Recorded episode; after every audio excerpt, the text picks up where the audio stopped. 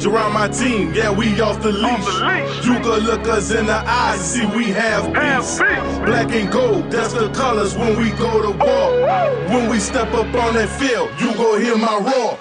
We them Tiger Cats, we them Tiger Cats.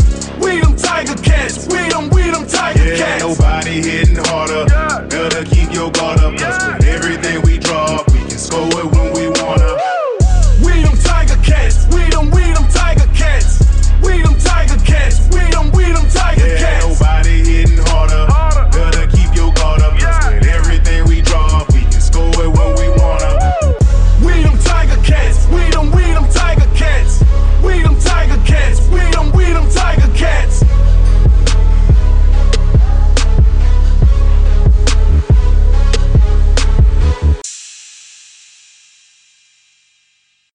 Welcome to Podski Wee. I'm Josh Smith.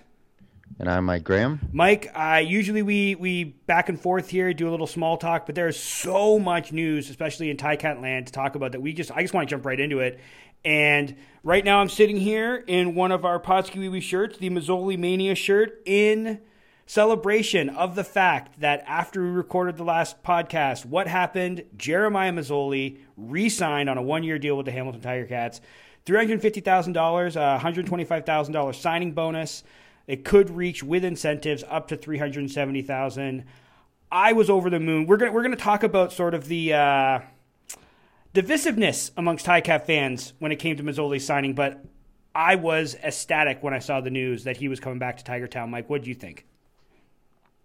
Oh, I'm in the same boat as you, Josh. I mean, this guy has been our starter for several years now, and he's proven that he's an elite quarterback in this league, I believe. Like you just mentioned, there's some that don't believe that, but we'll get into that shortly. But yeah, it's just great to have him back, you know, the leader of the offense. There's going to be, I don't know what they're planning on in going into training camp, if there's going to be an outright battle for that first position, for that QB1 position. But either way, it's great to have Dane Evans locked up and great to have Jeremiah Masoli coming back as well. It's unquestionably the best 1-2 combo in the CFL at quarterback, right? Oh, I believe so. I can't think of a better combination. You know, I just can't think of anyone that's a 1-2 combo, a backup quarterback you could bring in, you know, whether it be Masoli or Evans that comes in, you know, you can't touch that in this league. Who do you think has the leg up in the quarterbacking competition? As of right now, who do you think, if you had to guess, who's going to be the starter on opening day? If I had to guess, based on the money given out, I just have to go with Masoli. I think there's a lot of loyalty to Masoli on this team as well. You know, before he was injured, he was the guy. He was going to be the guy that was going to lead us to the Grey Cup in 2019. You know, that it didn't work out that way, but I truly believe if he didn't get injured, we still would have been in that game. So to me, Masoli has the edge right now. Now, that could change. You know, Dane Evans came in and he did a tremendous job. He is a great quarterback as well. I love both of these guys, but I think game one, it's going to be Masoli as a starter. I think so too. And I don't want to make this a Masoli versus Evans thing. And this is kind of what I hated about the sort of reaction to this signing, is that it started to split the fan base. And I don't understand why Ticat fans are so quick to sort of eat their own, if you know what I mean. The 2019 season proved you need two starting caliber quarterbacks to be a team in this league. How many starting quarterbacks missed time in 2019? I'm pretty sure no quarterback played all 18 games. You need two guys. And yeah, Evans was great, but that's a small sample size. I do kind of wonder if these fans that are, oh, it should be Evans, you got to go with Evans, what are they saying about sort of Nick Arbuckle going to Toronto? Are they saying, well, you know, he doesn't have as much experience and you can't put all your eggs in one basket? They want to kind of do that with Dane Evans. And this, I don't want to make this a Masoli versus Evans thing, because I think both, in 2022, both of them will be starting quarterbacks in the CFL. One of them will be in Hamilton and one of them will be somewhere else, unfortunately. I don't know who it will be, but we're going to find out in 2021 which guy is going to lead this team for the foreseeable future. And I don't think that that's a bad thing. I think, you know, the old cliche of iron sharpens iron. You got two guys that are capable of starting. that's just going to make each of them better. And I know there's the famous football saying of if you have two starting quarterbacks, you really have none. I don't think that's true anymore. I think the 2019 CFL season showed you need two. And I don't think the Ticats reach the Grey Cup if Dane Evans isn't as good as he was down the stretch after Masoli got hurt. And I think with the contract Masoli signed, with the experience edge he has over Evans, he started, I think, 45 games to Evans' 14. So it's like, yeah, Evans looked great in the tail end of 2019, but to me, Masoli is the guy to start the season as a starting quarterback. Yeah, absolutely. And I don't like two quarterback systems where you're swapping out quarterbacks, every other drive. I don't like that, but I like the situation we have right now where there's a one and there's a two, and either one or two can come in if there's an injury or someone's, not playing well. They can come in and they can pick up their boots and they can fill in very admirably. So my advice to these fans is to just stop stressing. This is a great situation to be in. There will not be a divide in the locker room. This team is a pretty solid unit from what I see. They just want to win. I have faith that Masoli and Evans are both mature professionals that are aware of the situation and will accept whatever role they are designated to. Do I think they both want to be starters? Of course. I mean, they're competitors, but they know the situation. There's going to be a starting quarterback and there's going to be a backup. So to me, it doesn't matter who the starting quarterback is for the Ticats in 2021. I have tremendous confidence in both of these guys. Whoever the guy is, they will lead this team to a winning record, and they will give us a shot to be in the Grey Cup game. So to me, there's a lot of worrying going on, and I just don't see why. So in the aftermath of the signing, I decided to be proactive.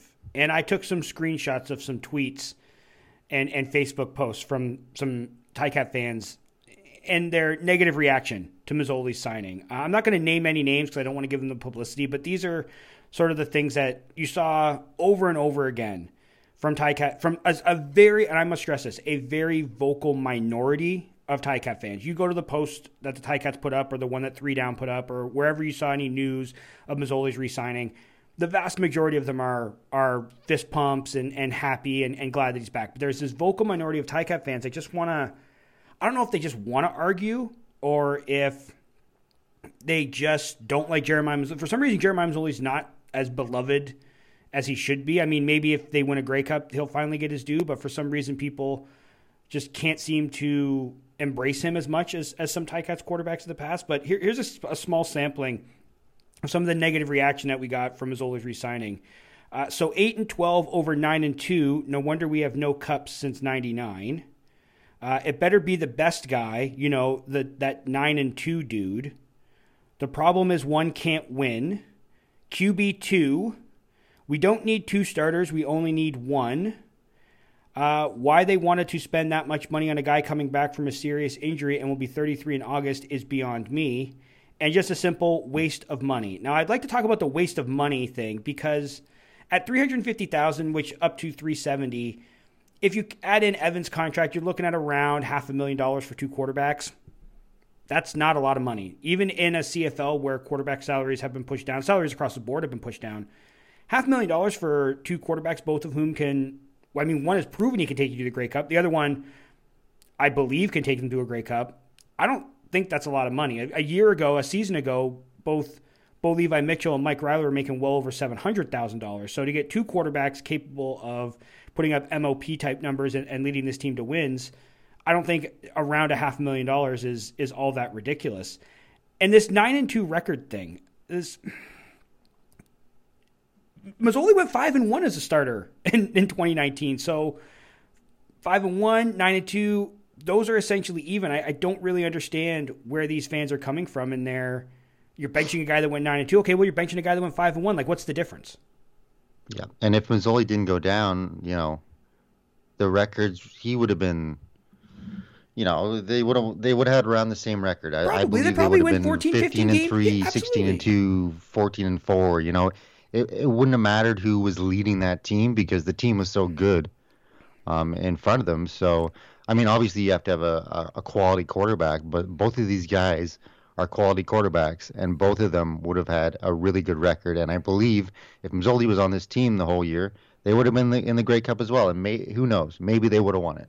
You know, you just don't know that. But I don't think there would be any drop off of this team's record or this team's performance if Masoli was in there the whole season. No, and their stats, if you go look at their stats on a per-game basis from the 2019 season, they're very similar. Evans, his TD interception ratio was literally one touchdown pass. Like, Evans was, I think, in the games they started, I think Evans was 20 touchdown passes, 12 interceptions, and Masoli was 9 touchdown passes and 6 interceptions, which is basically the same ratio. You know what I mean? And the yards per game, Evans was slightly ahead. Like, the completion percentage was very similar. Both over 70% completion percentage, which is incredible for a starting quarterback. So I'm with you, man. I don't think that the Ticats would have fallen off a cliff. They were 5-1. Like, Masoli got hurt in the game that got them to 5-1.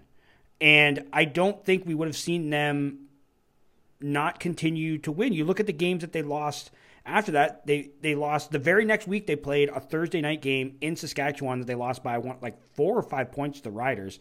Masoli's in that game. Again, nothing against Evans, but it was his first real career start. It was his second career start, but his first real one that wasn't in sort of like garbage time, which he had the year before when they started him in the final game.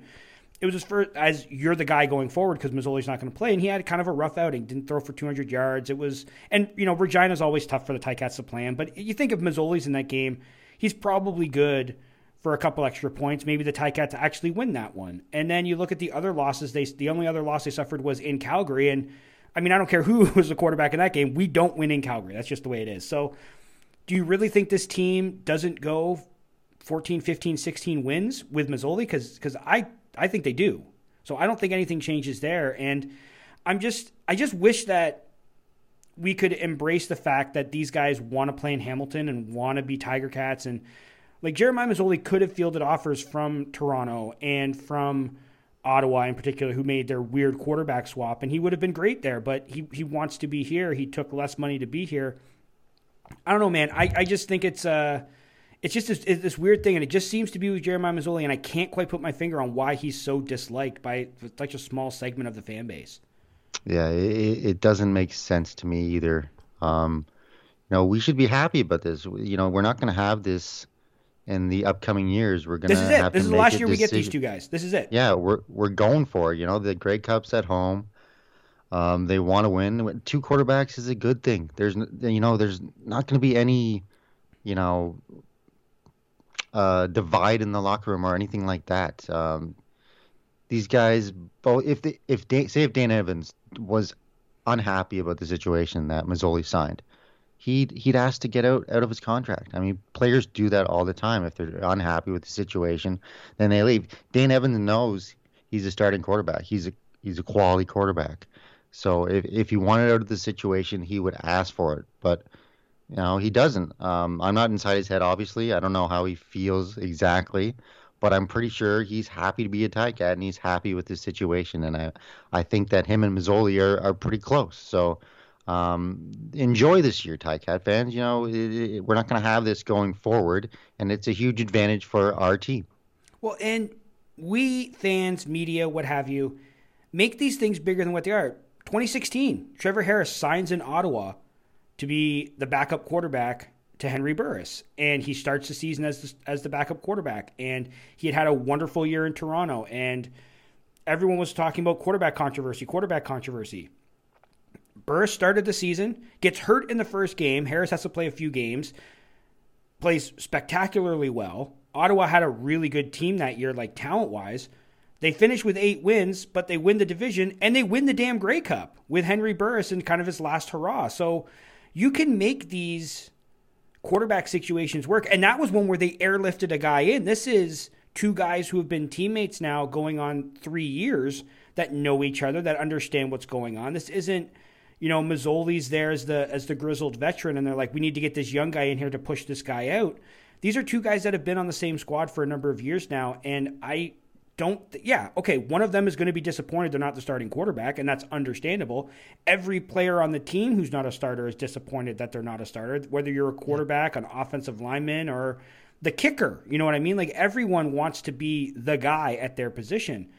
I just don't see this being an issue. I think it's going to be made into an issue. You know, every poor pass or interception, you're going to see people talk about, well, they should put Evans in, or vice versa, whether it's Evans starts and Masoli's the backup. I don't know. I think the Ticats, you look at the roster up and down, and we'll get into the other signings next. This team is loaded for a Grey Cup run, and this signing Masoli and having these two quarterbacks, I think it's just further proof that that's exactly what they're doing. They're loading up to win the Grey Cup in 2021. Yep, having these two guys is part of the plan for the Grey Cup run. So, yeah, it's unfortunate that some Ticat fans are so worried about this situation and upset about it, but there's nothing to be upset about. There's nothing to be worried about.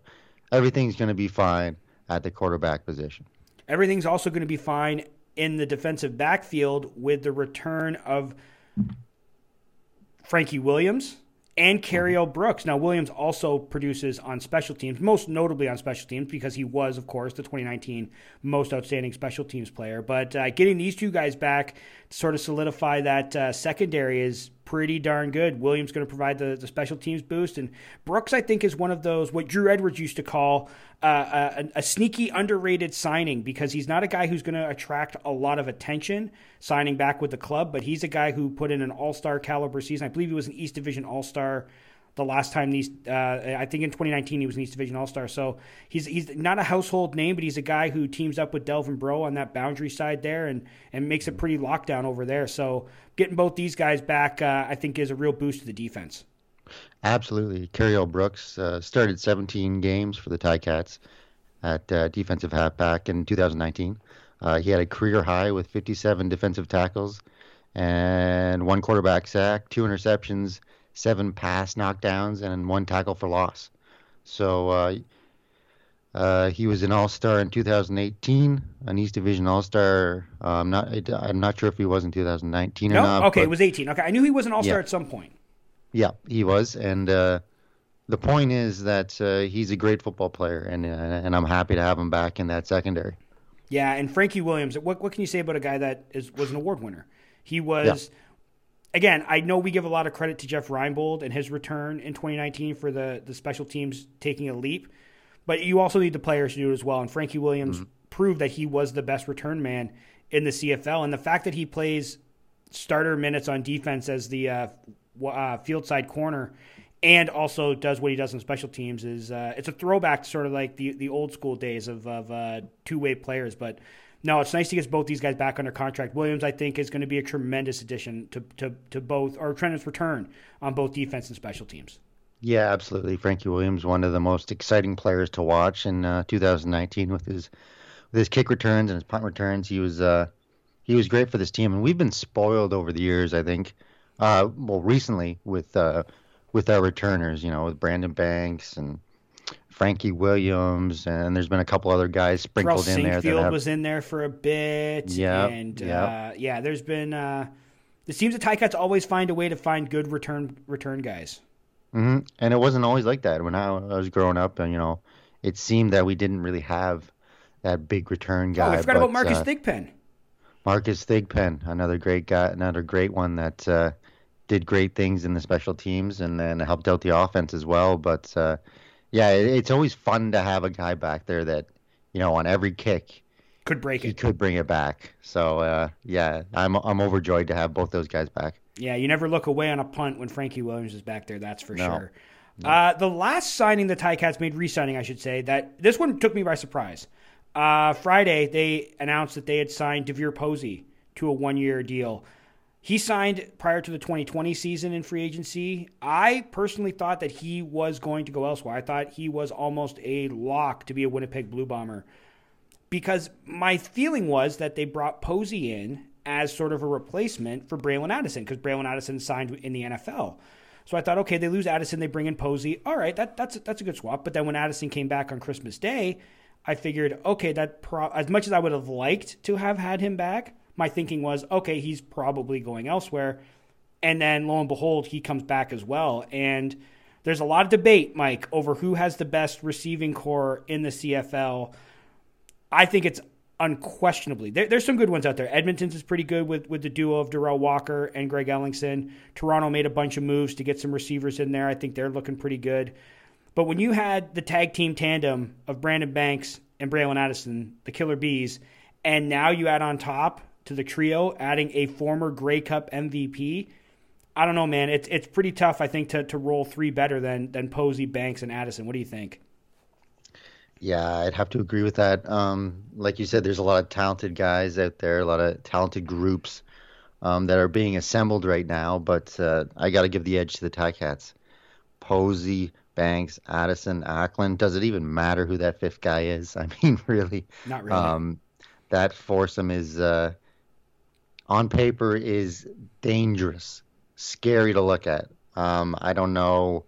You know, all those guys have the potential to be 1,000-yard receivers. The question is, are they all going to get the balls that they want? You know, is there going to be enough to go around? And I think they'll make it work. Obviously, they have a plan. But, yeah, I don't see any other team with a better receiving group than this one. You have a former Grey Cup MVP in Posey. You have the reigning league's best player in Brandon Banks. You have maybe the most versatile offensive weapon in the entire league in Bralon Addison. And you brought up Jalen Acklin, who's flying under the radar, who had a tremendous season in 2019 as a rookie. You look at that as a Survivor Series roster, man, that's like Stone Cold, The Rock, Bret Hart, and Shawn Michaels. Like, they're unstoppable. If you take one of them away, three of them are going to burn you. Yeah, absolutely. You know, it's definitely not Shawn Michaels and the Knights and the Survivor Series. You know? No, or Doink and the little guys. Some references not at all. Most people won't understand. No, but come on, man. Like you put this group together. You got the mad scientist Tommy Condell. It's just, I say it a lot, but man, I'm drooling at the anticipation of what this offense could look like, because you got Posey, who's a little bit bigger than the other guys, but also can take the top off of defense as well. You got Banks, who still has world-class speed. You got Addison, who does all the gritty stuff and can do pretty much whatever you want. And you throw Acklin in there, you're right. The fifth guy, whether it's an American like Marcus Tucker or whether they find a Canadian to play that spot, it almost doesn't matter, because who are you going to cover? Who are you going to leave open? Who are you going to leave in one-on-one coverage? Are you going to play zone and just let Masoli or Evans just kind of dink and dunk down the field? Because, I mean, like I said, they both had over 70% completion percentages in 2019. You know that they're going to find those guys open no matter where they are. It's going to be a hell of a lot of fun watching this offense operate in 2021. Absolutely. And then you add in a guy like Sean Thomas Erlington, who can catch the ball out of the backfield, or Don Jackson. Don't forget Nikola Kalinic. You know, all those receivers are great, but if you don't have time to throw the ball, then you're going to be in trouble. Here we go. Mike, always worried about the offensive line. All right, let's talk about free agency. Let's look at the Ticats, and you can talk about the offensive line here, because I know that's where you want to go. The Ticats still have a couple of players from their 2019/2020 roster that are unsigned. Rico Murray, Justin Herdman-Reed, Larry Dean, Patrick Levels, Brett Golding, Brian Jones, and Mike Filer. I know you want to talk about Mike Filer. I know you want to talk about left tackle, so let's just get into it now, Mike. The offensive line, you're concerned, aren't you? I'm worried. Now, we brought back some great guys, Revenberg, Sirocco, Van Zyl, but we still got two very important positions that are a question mark on the offensive line, left tackle and center. Now, like I've said before in many episodes, I have confidence in the split GMs. You know, I have confidence in this team that they're going to bring in guys and fill positions that are worries for this fan base. But I wish they would bring back Filer. I wish they had a experienced left tackle, because we saw a couple years ago when we had a couple holes on this offensive line, specifically left tackle. Caleros was the quarterback, and he got absolutely killed back there. We had a terrible season. So to me, you know, there's guys in the pipeline. I'm trying to figure out who might, you know, replace a center like Mike Filer and might be the left tackle. And the only guy I can come up with for left tackle is Tate. He's the only guy I can find on this roster with experience at that position, and that's in college. He hasn't played a game in the CFL at left tackle. So to me, I'm worried. I'm worried, Josh. I'm worried about this offensive line, two positions that are question marks right now, and I'm worried that defensive lines are just gonna, flow through at those positions, at the left tackle and the center. They're just gonna break through, and the quarterback's gonna be under pressure all the time. So maybe I'm worrying too much about it, but let's just say I'm a little concerned. I hear your concerns, and I'm here to alleviate them for you, sir. Okay. I want Mike Filer back just as much as you do. But the Ticats have invested back-to-back first-round picks in offensive linemen. Colter Wood-Manzi was their first-round pick in 2020, and Jesse Gibbon, the Hamilton boy, was their first-round pick, second overall, that they got from the Montreal Alouettes in 2019. I don't know if either can play center. I think Gibbon can. I do know that Brandon Revenberg can play center, and I do know that Darius Sirocco can play center. So if they decide to move on from Mike Filer, which is entirely possible, because they have spent the last couple of years kind of flirting with the idea. Do you remember, I want to say it was 2018, Filer did not start the season as the team starting center. They had an American there whose name I can't remember. And then he left the team after a week or two, and then Filer got his job back and has played as the starter ever since. But there's always they were hesitant to bring him back. I remember there was a piece, I think it was either on Three Down or it was in the Spec, I don't remember, that they were hesitant to bring him back because he had gained so much weight. They wanted him to lose some weight before they could bring him back. And I'm not here to denigrate Mike Filer. I love Mike Filer. And I think he's been, for someone who had the unenviable task of filling in for an all-time Ticat legend in Marwan Hage, I think Mike Filer has done a more than adequate job filling in for Hage over the last, what is it now, 6-7 seasons? Yeah. But I do think at some point you have to let the young kids play. You draft these guys with the hope that they will supplant the veterans and become starters. I could see that happening. So I'm not as concerned, I think, as you are about the center position, because I do think there are options on this roster. It would deal with some reshuffling along the offensive line, but I think with Sirocco, Revenberg, and Van Zyl back, I think you can kind of cover up for it. Let's say, we'll use a hypothetical, because I've seen this float out there. They move Sirocco to center, and they put Jesse Gibbon as the team's guard. I think playing between Sirocco and Van Zyl can kind of cover up any sort of mistakes that he might make early on in his career. Left tackle, though, I will admit, is a bit of a problem area. You're right, Trevoy Tate is the only guy on the roster that I can see as well that has starting left tackle experience, and yes, it was in college. But I'd like to bring up a name that I know that you hold near and dear to your heart, and it's Riker Matthews. Riker Matthews left to go to the BC Lions. Before Riker Matthews played, we didn't know anything about Riker Matthews. He was a guy that I saw on the roster and saw in training camp. Well, he's a big boy, and can't wait to see him play. And then he played fantastic. And he started on the right side. And then he moved to left tackle last season, when the Ticats brought in Van Zyl, and then Riker went over to the left side and played pretty well. Again, much like with the Filer thing, sometimes you got to let the young guys play.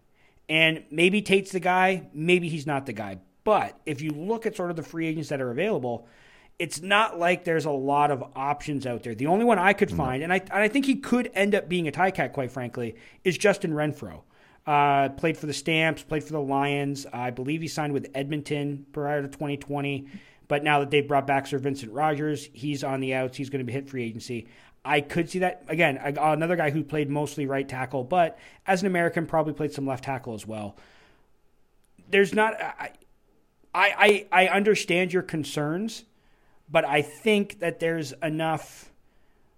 I have enough faith in the team that I think that they might find a way with a younger guy or a relative unknown to sort of make up for the fact that they don't have sort of that stalwart left tackle. It just sucks because it seems to be the question or the debate we have every single year, because they never seem to have a solidified offensive line outside of the Canadian guys. Yeah, it's you've convinced me on this center position that they can fill in for that and they can make it work. But I'm still holding my concerns about the left tackle position. Sure. And I think I'll hold that until I see these guys play. No offense to Trevoy Tate, big dude, 6'4", 295. Went to the college, Memphis. You know, played a lot of games at a high level in NCAA football. We're just going to have to wait and see how he transitions to the pros. And maybe he's the next Riker Matthews, and I'll fall in love with him as well. But until I see, you know, this unit together and this left tackle play, I'll be a little concerned. So of the other guys left, obviously Mike Filer's your number one guy that you're hoping to come back. But of these other guys left, Murray, Herdman, Reed, Dean, Levels, Golding, and Jones, anyone else that you hope signs back with the Ticats maybe before free agency or even just after free agency starts? Well, yeah, the other position grouping that I'm a little concerned about is the linebackers. We got Simone Lawrence back, you know, the guy, an all-time Tiger Cat. But we need to fill in those other two positions. And to me, to bring back Larry Dean and Levels would be those would be my top two right now to bring back on this Ticat team because, you know, maybe I'm just being a spoiled brat of a fan and, you know, I don't realize, you know, that they can't bring back everyone. And there's been some rumors out there, you know, in John Hodges' piece, the Insiders, there was a mention, one of the executives said that Elimimian could end up a Tiger Cat. And, you know, I'd just rather have a Larry Dean back. So those are my top two guys at the linebacker position, Dean and Levels. I want to see them back in Ticat uniform. Yeah, I have Levels ahead of Dean. I think if you go back to the last podcast we did, I believe I had Levels as my number two must bring back guy because it's so much harder to replace a Sam linebacker, I think, than it is to replace a middle linebacker. There are a lot of potential middle line. If there's one position grouping that is robust with potential upgrades, and again, this is not a knock at Larry Dean. I think Larry Dean is one of the top five linebackers, middle linebackers in the CFL. There are some. There's Micah Awe. There's Cam Judge. You mentioned Solomon Elimimian. And there's Dean himself. There's quite a few linebackers that maybe the Ticats could look to make a change. But with Sam linebacker, with Patrick Levels, one of the best at his position, a guy who can play Sam, who can kick out to, say, the boundary halfback position or even the field halfback position, he's a versatile player. He's one of those guys that I think is almost – he's the last, I think, must re-sign for the Ticats for me. The other guys, I'd like to have Dean back. I'd like to have Filer back. I'd love to have Rico Murray back. I'm a big fan of Rico Murray's, and I thought he was excellent in 2019. Another guy sort of in the Levels mold, just not as good as Levels, and that's not a knock at Murray. That's just telling you how good Levels actually is. I think he's the guy that if they let him get away, that's probably the one hole. Now, if Levels signs somewhere else but Rico comes back, then you plug Rico into that Sam spot, and I don't think the defense misses a beat. But then you got to, okay, what do they do out at field halfback? That becomes the question mark then. But I think Levels for me is the guy that, of all these guys left, is the one that I most hope to get the notification that he has signed a new deal with the Ticats. Yeah, I'd have to agree with you on that. You know, we never got to see Patrick Levels play in a Ticat uniform, and I was really excited about the signing last year. You know, If they can't get Dean, that's okay, I guess. Maybe they bring in Elimimian, and he's a little bit older, and but maybe he comes at a cheaper price now that he's at that advanced age and nearing the end of his career. But yeah, to have a guy at the short side linebacker position would be, the ideal get. You know, the ideal return, getting Patrick Levels back in that position. Well, and don't forget when it comes to Elimimian, he has experience in this defense. Mark Washington was his defensive coordinator from 2014 to 2018. And in 2014, Washington's first year as a defensive coordinator with the Lions, Elimimian was the league's top defensive player and won league MOP. So again, I know that was 7 years ago at this point, and obviously Elimimian has 7 years of wear and tear on him, but he knows this system. So whereas Larry Dean, as much as he was with the Ticats, he wasn't with Mark Washington. Last year, the last season he played was in Edmonton when Washington's first year as D coordinator in Hamilton. So again, I don't think you can go wrong with either player, quite frankly. I think Dean's a more longer-term solution than than Elimimian would be, because I believe Dean's 31 and I think Elimimian's 34, if I'm not mistaken. I could be wrong on the ages, but they're I think they're both in their 30s, but Elimimian is a little bit older. But I think as much as I'd like to see Larry Dean return, I think there is some value to be found. The Ticats have spent a lot of money on retaining some of their own guys, so maybe there's some cost cutting here as well. And like you said, maybe Elimimian comes in at a little bit cheaper price. And with his familiarity with the offense, I don't think you'd see a huge – or defense, I mean, sorry. I don't think you'd see a huge drop-off in the level of play. Is there anything else position-wise or anything where you're looking at the Ticats and going, man, I hope they kind of target someone here? Because we've talked about linebacker, we talked about Sam, we've talked about the offensive line. Is there anywhere else you think that they kind of need to maybe look, or maybe you have a player or two that you think might be a guy that could be on the Ticats' radar? Well, unless they're planning on scoring touchdowns every drive, they're going to need some kind of kicker or punter. I saw on Twitter that they signed one. I can't remember what his name was. Mike. I want to say his name was Mike Graham. Yes. Well, that guy's a bum, so I don't think that's going to work out. Guy couldn't kick 15-yard field goal if he had to save his life. So I think they're going to have to look at some other options there, Josh. Okay. So is there anyone, any potential free agent you think might be there, or do you think this is one of those other, the old school, what we've had the last few years, kind of kicking competitions we'll see in camp? Because I believe they have a guy by the name of Matthew White signed right now, a rookie kicker. But, with a team this good, it's always scary, the idea of a rookie kicker going out there, needing to nail a 48-yarder with no time on the clock to win a game. Although I don't think the Ticats are going to be in very many positions where they're going to need a field goal at the end of the game to win. I think they're going 18-0 and winning the Grey Cup, but that's neither here nor there. Right.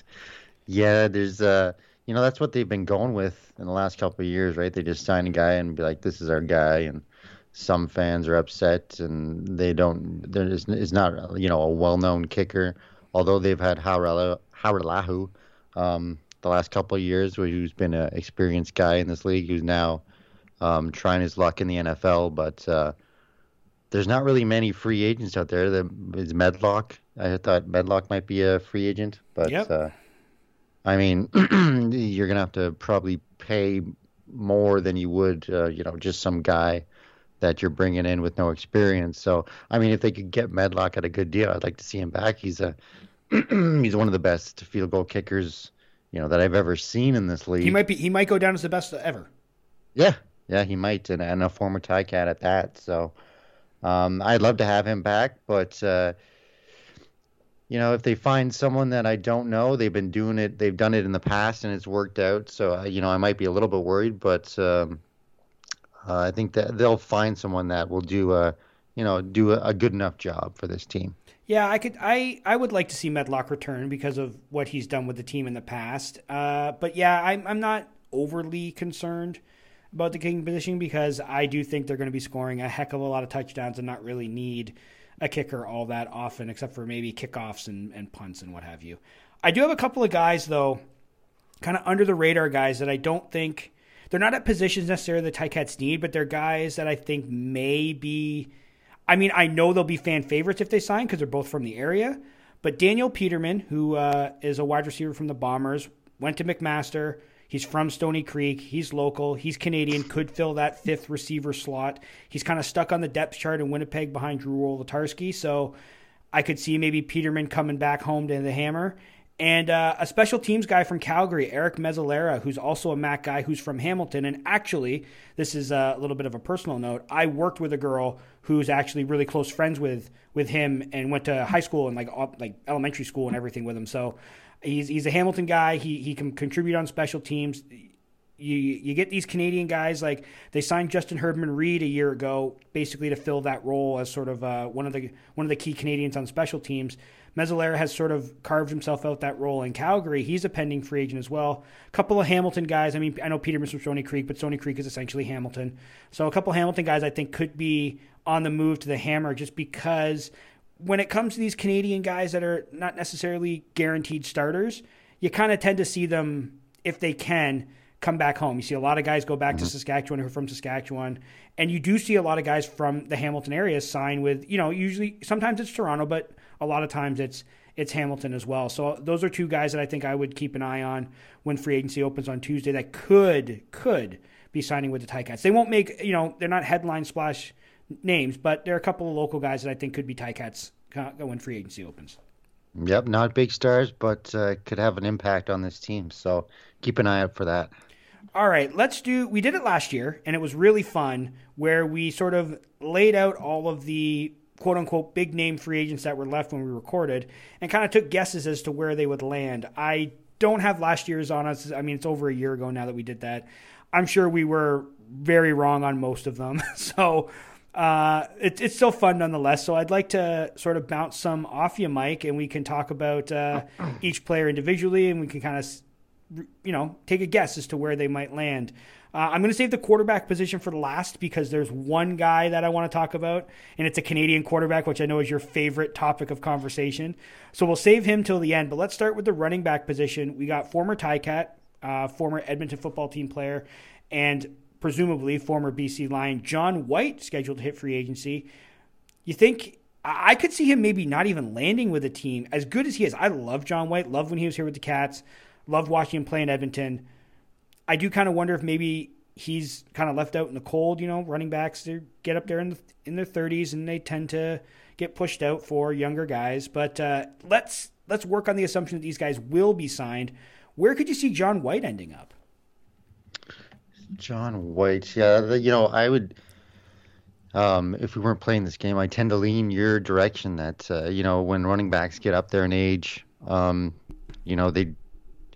they usually just, don't re-sign anywhere, and they're usually out of a job because, running backs is a young person's game, and you can find a lot of running backs out there for on the cheap, and they're just as effective as some guys like John White who are veterans in this league. But I'm gonna go with the team that seems to be signing every free agent out there that are and they're a little bit longer in the tooth. I'm going to go with the Toronto Argonauts, sign John White. That's where I'm going too. I think the same thing. Again, I do think that he doesn't get signed, and I think, unfortunately, his career might be over as good as he is.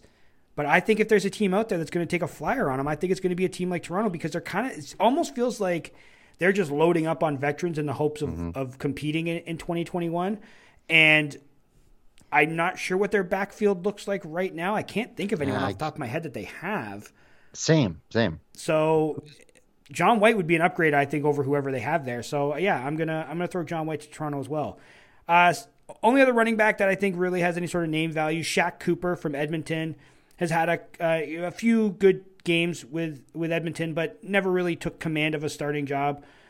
But he's a younger player, someone who could make an impact if given a more featured role. Where do you think he might end up? I'm looking at Calgary. They lost a guy like Don Jackson to the Ticats. I can't think of who their running back is. Terry Williams, I think. Oh, okay, so they got Terry Williams. He was pretty admirable. Splitting the touches with Don Jackson the last couple of years, I believe. But, he's a young guy.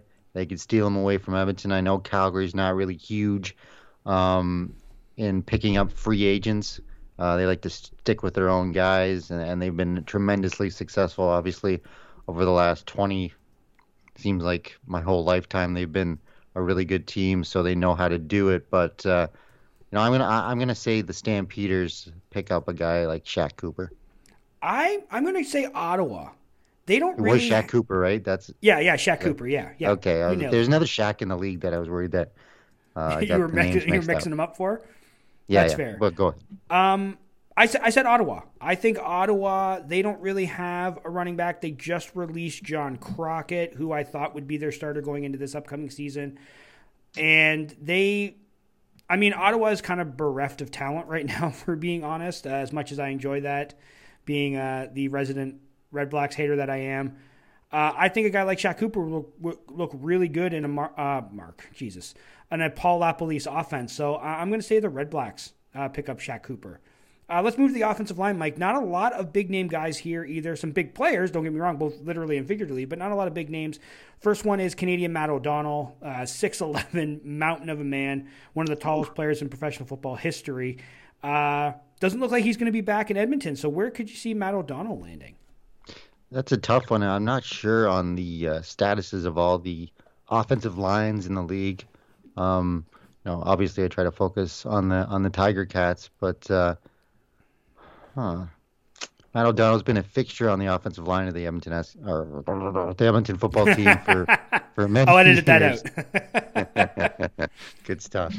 I'm gonna say he goes to test free agency. And there's not enough offers out there. I think eventually the Edmonton football team will bring him back after he tests free agency. Yeah. Okay. You know what? I kind of think the same thing. I think with these stalwart players.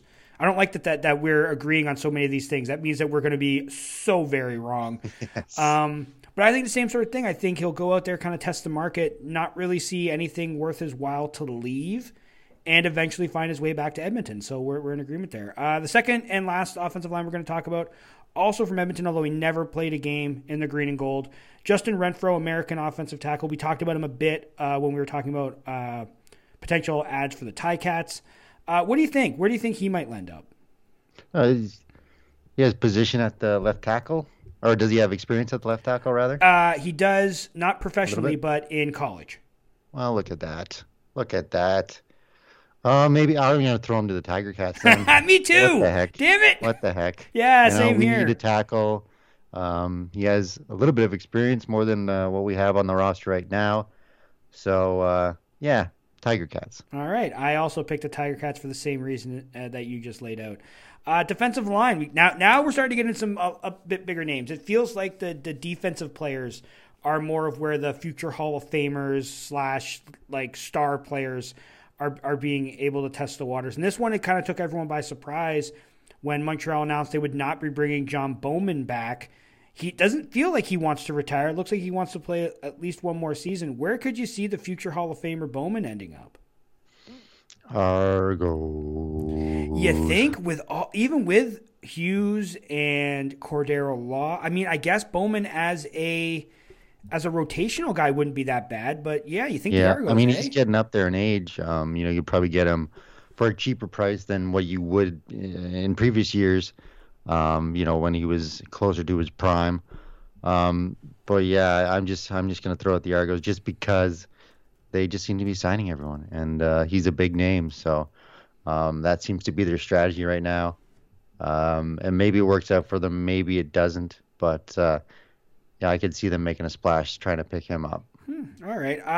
I think Ottawa. Again, I just think that Ottawa is just lacking in so many areas. I think a guy like John Bowman could really provide that veteran leadership that they don't have a ton of. I know they have Brad Sanopoli there, and they just signed Matt Nichols, but it's not a very veteran-heavy team, so I could really see them making a splash, bringing in John Bowman on like a one-year thing, especially because Bowman spent his entire career in Montreal. Ottawa's a hop, skip, and a jump from Montreal, so it's still kind of in the same area, probably doesn't have to move too much. You know what I mean? Like, When I see these like long-term veterans be let go, you kind of look at where they're close to, and I don't know. I think it's a safe bet to kind of peg the closest team to them, especially if it's like a driving distance away. So I could see Bowman landing in Ottawa.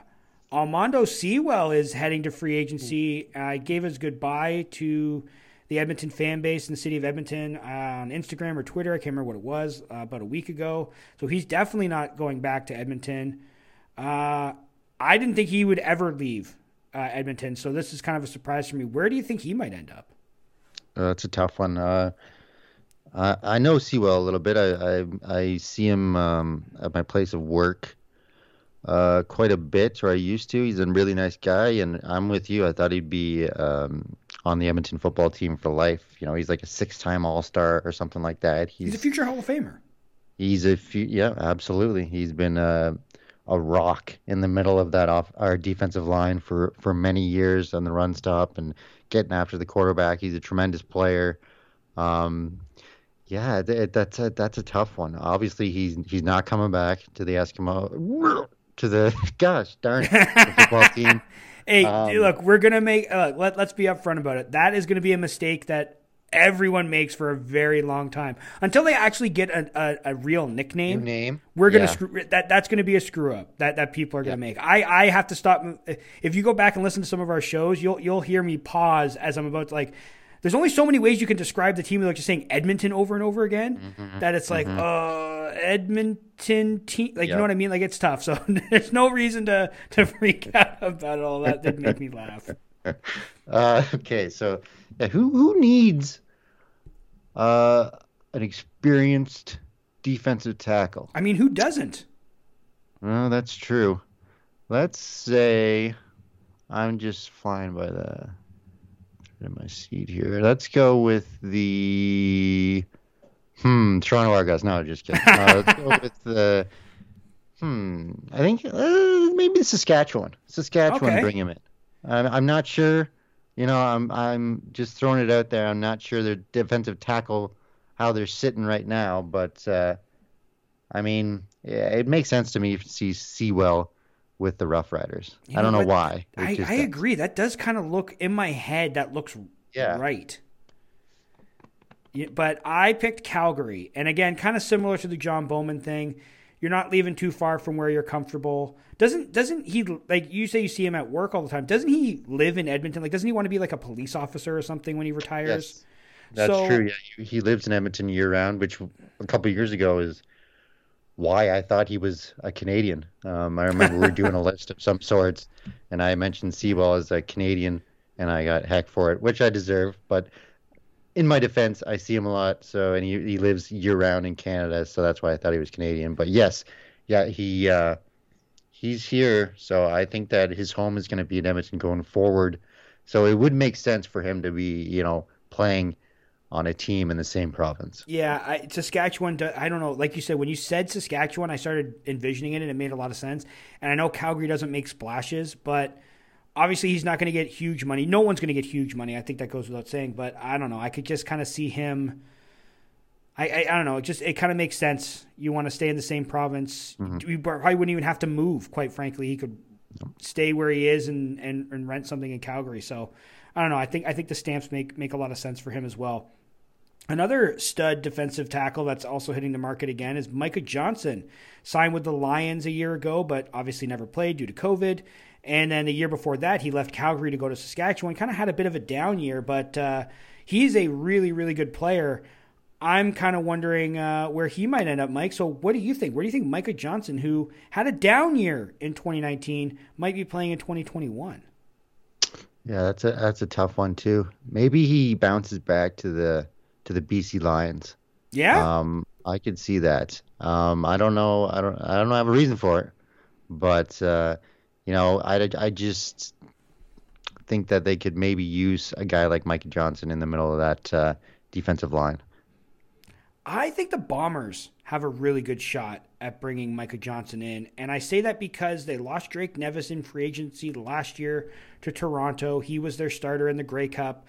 They didn't really replace him in free agency last year, so that's still a hole there. And I think teaming him up with Willie Jefferson would be something that Bombers fans would salivate over. So I think Micah Johnson ends up with the Winnipeg Blue Bombers. Let's go to linebacker, and now we're really getting into a loaded class. We talked about Larry Dean. We won't go into where Larry Dean's going to go. We both hope he's with the Ticats, but we don't know. But there's still a plenty of linebacking talent out there. I was going to start with Henoc Muamba, but let's start with Solomon Elimimian. Mike, where do you think he's going to land? Well, I'm going to say he lands with the Tiger Cats. Obviously, it's out there already. There's a bit of a rumor floating around. I wish that the Tiger Cats would bring back Dean. I think he's gone. So I could see him, like you said, fitting back into that Mark Washington defense with the Tiger Cats. I don't make bold I make bold proclamations. Who am I kidding? I make bold statements on this show every bloody week. I think Solomon Elimimian will be a Hamilton Tiger Cat. This is not a guess. I think there's just where there's smoke, there's fire. And if you recall when he signed in Saskatchewan, the runners up for his services were the Tiger Cats. So I think with a chance to sort of get back together or get together again for the first time after spurning one another before, I think Elimimian lands in Hamilton. And I think that Larry Dean lands in Saskatchewan as kind of a bonus take for me. I think they basically switch. I think they basically switch places. It's a trade without it being a trade. You know, Elimimian wants one more championship before he retires. That would probably be a good spot for him. I'm hoping. Yeah, and if he ever wants to get into coaching, he's familiar with the coach. Maybe transition into a coach. Anyway, I do think he ends up with the Ticats unless some offer comes out that just blows the doors off of it. Henoc Muamba seems like he's a free agent every 6 months, quite frankly. Yeah. It seems like we're always talking about where he's going to end up. Another great player I think would look great in black and gold if Elimimian decides to go elsewhere. Where do you think Henoc Muamba might end up? Yeah, it's for such a great player, it's funny how he's always available, it seems. Maybe it's because he's a Canadian and the price tag is a bit high. Maybe that it's like that this year again, but you know, maybe he slides to Ottawa. Ottawa. I'm not sure who's their middle linebacker in Ottawa. Do they have one right now? I think it was Avery Williams, who's a pretty good player, but I don't know if was there. They brought him back. I think they brought him back, but I'm not sure if he was their middle linebacker or if he was their. You know what? I'm really not sure. What? But, I mean, whoever they have, Muamba's an upgrade. Muamba used to be with the Riders, right? Did he not? Yep. Or yeah, he played with the Riders. Yeah. So, hey, you know what? I'll scratch that. I'm going to say that the Riders lose Elimimian. You say Dean goes there. I'm going to say Muamba. They pick up Muamba and goes to the Riders. Okay. I think he ends up back in Montreal. I think he'll go out there. He'll field some offers. Obviously, he's been fielding offers. That legal tampering period is still open right now. But I think he heads back to the Owls. Just, I don't know, just kind of makes sense to me. Imagine that the duo of, you know, the two Canadians in Saskatchewan, who Muamba and Cam Judge. That'd be quite the thing. Well, that's funny you mentioned Cam Judge because that's who we're talking about next. Cam Judge is a free agent. He's fielding NFL offers, but none have really materialized. He's probably the biggest fish left because he's a starting caliber Canadian linebacker. I don't think there's anyone else that could sort of touch him. He's probably the guy that whenever his domino falls, that'll cause all the other ones to go with it. Where do you think Cam Judge is staying in Saskatchewan? You think the Riders will pony up the dough to keep him there? I do. You know, after losing like big price guys like Charleston Hughes, I think there's going to be some money available. I just don't think they can afford to let a guy like Cam Judge go unless he's going to the NFL. I just don't think he's going to be signing anywhere else. The Riders are going to make a big push for him, and he's a very important piece to their team, and I think he'll be back with the Riders. I don't think he will be. I think he's going to the Argos. Ooh. There's been some rumors there that the Argos are prepping a former GM. Yeah. So, yeah, John Murphy is in Toronto, so we saw that. That's probably one of the reasons they were able to land Charleston Hughes as quickly as they did. I think Judge lands in Toronto. I think the Argos are going for it. They have a lot of holes in their roster. They've done a really good job filling them. I'm not convinced that they're ready to unseat the Owls, let alone the Ticats as the team in the East. But no, I'm gonna go with the Argos landing Cam Judge. And I think that this is what the Argonauts need to do. Sorry, just go off ahead on here, but I think that's what they need. They need to be that team that signs everybody. You know, go for it every year. You know, try to make a splash. Try to be a dominant team in this league. And maybe some people start noticing and you'll start getting more fans out to the games. And I don't want to go off on another attendance Toronto Argonauts thing, but I think that's what they need to do. They need to be aggressive every single season. I don't disagree with that. I think every team, honestly, should be that way. But I do agree with you on the Toronto aspects there. Former friend alert, Don Unamba. Signed with Ottawa last year after a year in Edmonton. Obviously, like everyone in 2020, didn't play it down. Where could you see him ending up? See, Donnie Boy. I like Donnie Boy. I'd like him back with the Tiger Cats, to be honest. I mean, he was he played tremendously for the Tiger Cats when he was there, and he left for a year. It's time for him to come back. So, okay. So, do you think his return would then? Is that Patrick Levels gone, or is that Rico Murray gone? I think they're both gone. I'm not sure. I don't know if I don't know if they're going to be able to sign either one of those guys. I don't know the cap situation. You know, it's hard to tell. They brought back a lot of guys already. You know, signing a guy like DeVere Posey, you know, probably wasn't cheap. You know, maybe they're sitting on some money still, and maybe one or two of those guys come back. But I don't know. We're getting pretty close to free agency here, so I'd like to see, you know, either, you know, all if we get one of those guys, I'd be happy. But I'd like to see Muamba back for sure.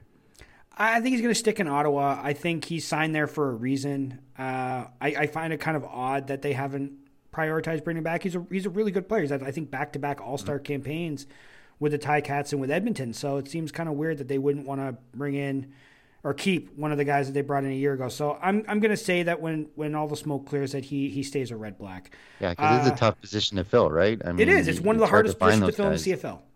Yeah. One of the toughest. Yeah. You find a guy like that, you do everything you can to hang on to him. Yep. Last DB on the board here, another guy late of Calgary, but really late of Montreal. Seontae Evans, really good defensive back that's ready to hit the market. Mike, where do you think he could end up? Not with the Ticats, I'll tell you that. Let's say, you know, Ottawa's always hurting. Let's say Ottawa. Ottawa sounds pretty good.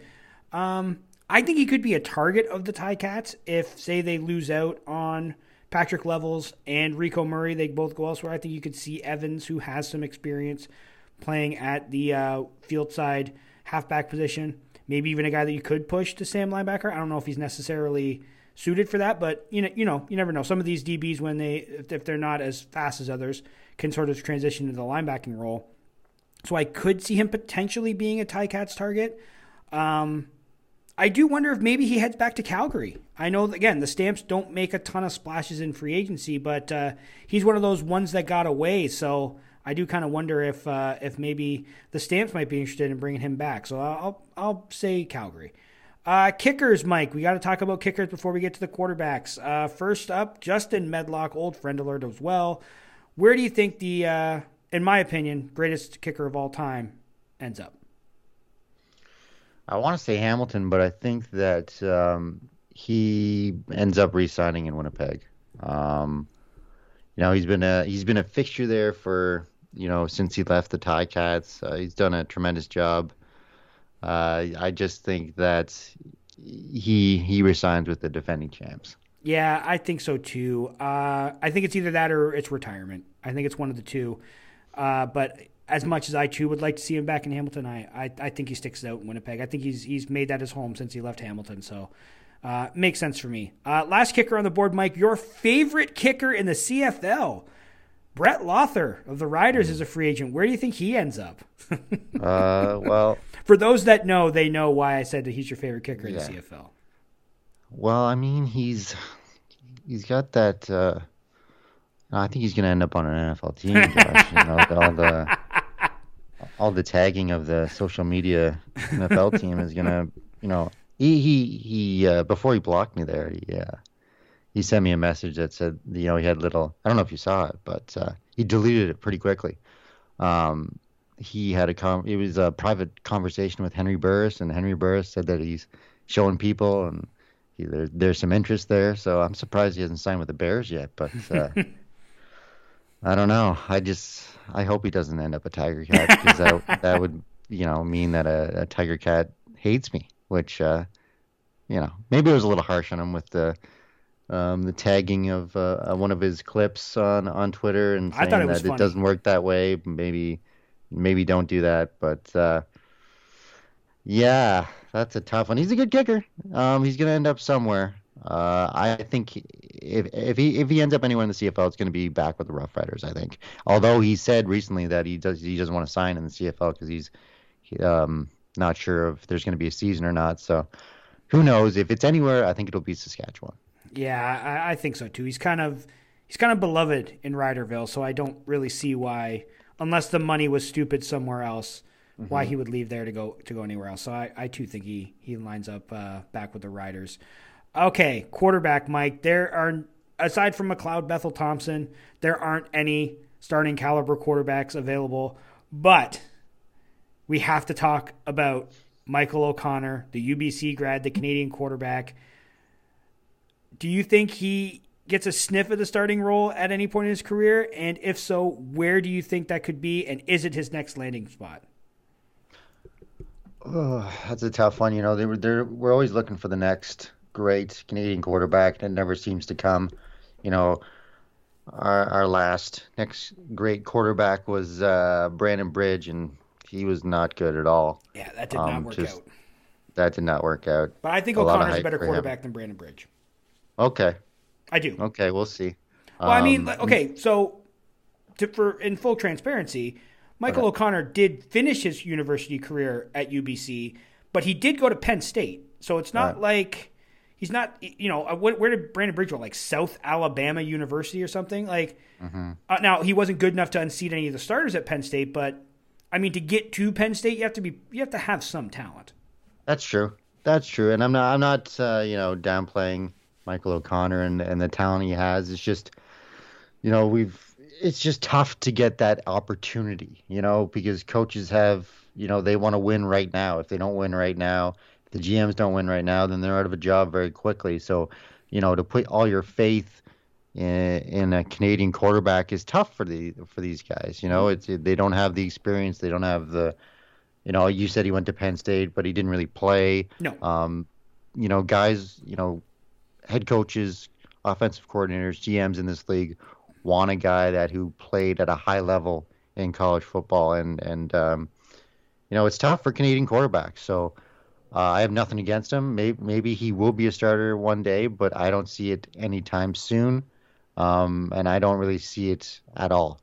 I don't know if there's going to be a legit starting Canadian quarterback in the CFL in my lifetime. You know, it's just that hard to do, unless there's an absolute stud that comes out of you know, NCAA football who led a team and played really well at that level. It's going to be tough to be a starting Canadian quarterback in this league. Okay, so where do you think he's going? Yeah, shut up, Mike. No, not shut up, Mike. I teed up the question. I wanted you to answer, and that was a great answer. I know. Now I'm just curious. Where do you think he might end up? Because I think there is a market for him. Yeah, I think so too. Maybe he ends up back with the Argonauts. Yeah, I think that's where he's going to go. You know, get him as a backup, see how he develops, and maybe, you know, in the least Canadian city in Canada, he's a starting quarterback for that team. That would actually be kind of funny if he ended up being the starting quarterback for the Argos, as you said, the least Canadian city in Canada. Be. Yeah. It goes against everything they tend to do, but what about the Calgary Stampeders? What do they really have now that they've traded Nick Arbuckle? What do they really have behind Bo Levi Mitchell? Not much, as far as I can recall. So why not? I mean, the Stamps brought Brad Snopoli into the league, had him be a quarterback for a couple of years before they transitioned him to receiver. I'm not saying they're going to transition Michael O'Connor into a receiver, but why not bring him in? I think he's skilled enough to be the primary backup. They had Andrew Buckley as the legit backup quarterback to Mitchell for a couple of years before, so they're not averse to having Canadian quarterbacks be their backup quarterback. So I don't know. I think Calgary could be an interesting landing spot for O'Connor, so that's where I'm gonna peg him at. So just to kind of wrap up free agency, is there anything that you feel certain about, or anything that you feel, any bold prediction you'd like to make, or just what are your overall thoughts about where we're headed? Like free agency, it feels like we've been talking about this for a while, but you know what I mean? Like there was no season in 2020, so we've all just been talking about player movement, but I don't know, free agency actually being here feels like maybe, and with guys re-signing and getting signing bonuses and all this other sorts of stuff, I don't know, it really does feel like we're going to get some form of CFL football in 2021. But what do you think? Is there anything out there, any sort of lasting impression you want to leave on the listeners as to what you think could happen starting Tuesday? Well, I don't have any predictions on players going to certain teams, but I think this year there's going to be some really good players out there that aren't going to be signed because of the situation that we're in with, you know, the COVID and the, you know, trying to save money and the spending, although, you know, some teams don't really seem to be doing that, but I think there's going to be some big names out there that don't find a landing spot. That's one of my bold predictions. So mine is going to be this. The Hamilton Tiger Cats will do something you do not expect. It seems to be what they've done the last few years. Did anyone have them as a landing spot for DeVere Posey or Patrick Levels a year ago? Because I sure as heck didn't. And what did they do? Within a two-day span, they bring back Larry Dean, they sign Don Jackson, they bring in Posey, and they bring in Levels. And I don't know if I would have had any of those moves on the Ticats' radar as potential acquisitions. So I think that at some point at the start of free agency, whether it's Tuesday, Wednesday, or Thursday, they're going to make a move and bring a guy in that you're going to go, I never saw that coming. So that's sort of my final thoughts on free agency. But before we go, Mike, I want to talk to you about your Grey Cup flashback series that you brought back up. You just recorded and we posted the 1963 Hamilton Tiger Cats team. Mm-hmm. And so what was it like to research that? And then what do you got coming up next? Oh, it was great. You know, I wrote this script for it so long ago and I never got around to recording it. I was kind of down, you know, after the season was canceled. I wasn't really, you know, I was kind of upset that there was no CFL football this year. I wasn't feeling up to it, but I finally got around to recording it the other day. It was great, by the way. I gave it a listen. It was awesome. Thank you, I love these things. You guys do a great job on these. Thank you. And it's great to look into these older teams, you know, the teams that were champions before you and I were around. So 1963 game is famous for the Mosca hit on Willie Fleming and the controversy that followed that. I touched on that just a little bit. I didn't think the hit was as bad as the BC Lions fans make it out to be, you know. Here's the thing. I remember, not to cut you off, but I remember always seeing highlights of that hit and going like, that's it. Like it just it almost looks like Mosca just kind of like falls on him almost. Like I never I get that Mosca had a reputation as kind of like a dirty player, and I mean maybe if he played nowadays we wouldn't like him. We would have him in sort of the, you know, off suspended role of a player. But like I saw it. I've seen it highlight so many times, and I'm just like that's like you said, that's it. Like that. I don't know. It didn't feel that devastating to me. No, it was just, I think it was just the player. It was Mosca, you know, the dirty player, quote unquote, and the star running back that was so important to their team. Oh, he's out now. I think it was more just that he got injured more than the actual hit, because the actual hit, he came in, he was a tiny, like, you know, half a second late, you know, maybe even less.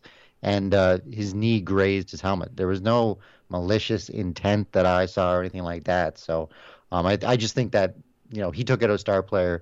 The BC Lion fans were upset about that. And, you know, it didn't help that BC would end up losing that game either. So a pretty dominant performance by the Tiger Cats in that Grey Cup, by the defense, which was, and the offense played well as well. And, you know, the defense was the Tiger Cat football in that era. And it showed in that Grey Cup. So it was a lot of fun to look back into that. And I hope anyone who's listening to this will give it a download. And, you know, it's short. It's only about 7 minutes long. But, yeah, it's a nice little history lesson in Ticat football. Yeah, you can take a listen to it while you're taking a poop. It's a good poop-sized podcast episode. Yeah, so what's next? Most poops are average 7 minutes, you know, so there you go. I mean, poops now with you on your phone or your tablet or whatever take like 25 minutes because you poop for three of them and then get lost in the shuffle. What's up next? 65, right? 65. I'll be starting working on that. I'll probably be out in the next 7 years, and tell me how you feel about it then. But yeah, it's nice to dive into these 60s teams because, as I mentioned on the 63 episode, you know, it's the most dominant decade in Ticats history. They won 3 Grey Cups, but they were in a lot more than that. So, like the 63 team, they were in the previous 2 Grey Cups, including a loss to the hated Winnipeg Blue Bombers in 62, 28-27 in the Grey Cup game. So, they were sniffing that title leading up to 63, and 65 will be a fun one to look into as well. How insufferable would you and I be if the 2020s are anything like that? Late 50s to late 60s. I think they made 9 Grey Cups in 11 years, if I'm not mistaken, from like 57 to 67, I think. And they won 3 or 4. Maybe 5. Maybe it was 5. I think they won 5 in that span. How just obnoxious would you and I be if this next decade is like that, where they get to the Cup nearly every year and they win 5 of them? Yeah, that would be pretty over the top. Oh, it would be terrible. I mean, it'd be awesome, but it would be terrible for everybody else. I think that I'd still predict a 9-9 season every year. I'm just a negative Nancy, so. You'd still could predict a 9-9 season. You'd still complain about the offensive line. Yep. No kicker, no offensive line. What's going on? I'm worried. All right, so have you used the Grey Cup portal where they're uploading the games? I don't think they have any of the Tiger Cat games up there yet, do they? No, I don't believe so. I watched, I think, the first half, the first game that they have, like, not just highlights, like they have the full games, 1954, I believe. And I watched some of that, and I was surprised at the offensive production, you know, back then. I didn't expect. There was a couple of big, massive plays. You know, they had some really good quarterbacks in that game, Sam Etcheverry and I can't remember the other one, but they're both legends. And they could toss the ball. And there were some trick plays. There was some run around, scrambling. It was really fun to watch. I was more entertained by it than I thought I would be for such an old game. Yeah, it'll be good for your research when they get those old Tiger Cat games up there. Hopefully before you're done with the series. I mean, I know that we have access to 86 and 99 rather easily, but it'll be kind of fun for you to. Hopefully they'll get those up and you can actually watch the full game and because I don't know if there's anywhere else that you can really find those like Grey Cups from that era. I think there was a YouTube channel that I watched. That got shut down. I think it got shut down, but there was, I think, either I watched the highlights from 57, and I think I watched the whole game of the 63 Grey Cup when it was up there. But it'll be great to have, a platform that is not going to disappear and has the full games. For sure. So I'm looking forward to the next one. I've listened to all 3 episodes so far, and I think that they are wonderful. So. I'm looking forward to doing more. I didn't want to bring it up when you weren't doing them because I figured he's probably bummed out about there being no season. But man, I've kind of missed him doing this series. But maybe with the Grey Cup portal coming out, there'll be a renewed interest in some of the older stuff, and it give you some other stuff where you could even enhance your research even more because I think you're doing an excellent job. So I can't wait to hear the next one. But that was Podski Wee Wee for this week. I'm Josh Smith, and I'm Mike Graham. Eat 'em raw.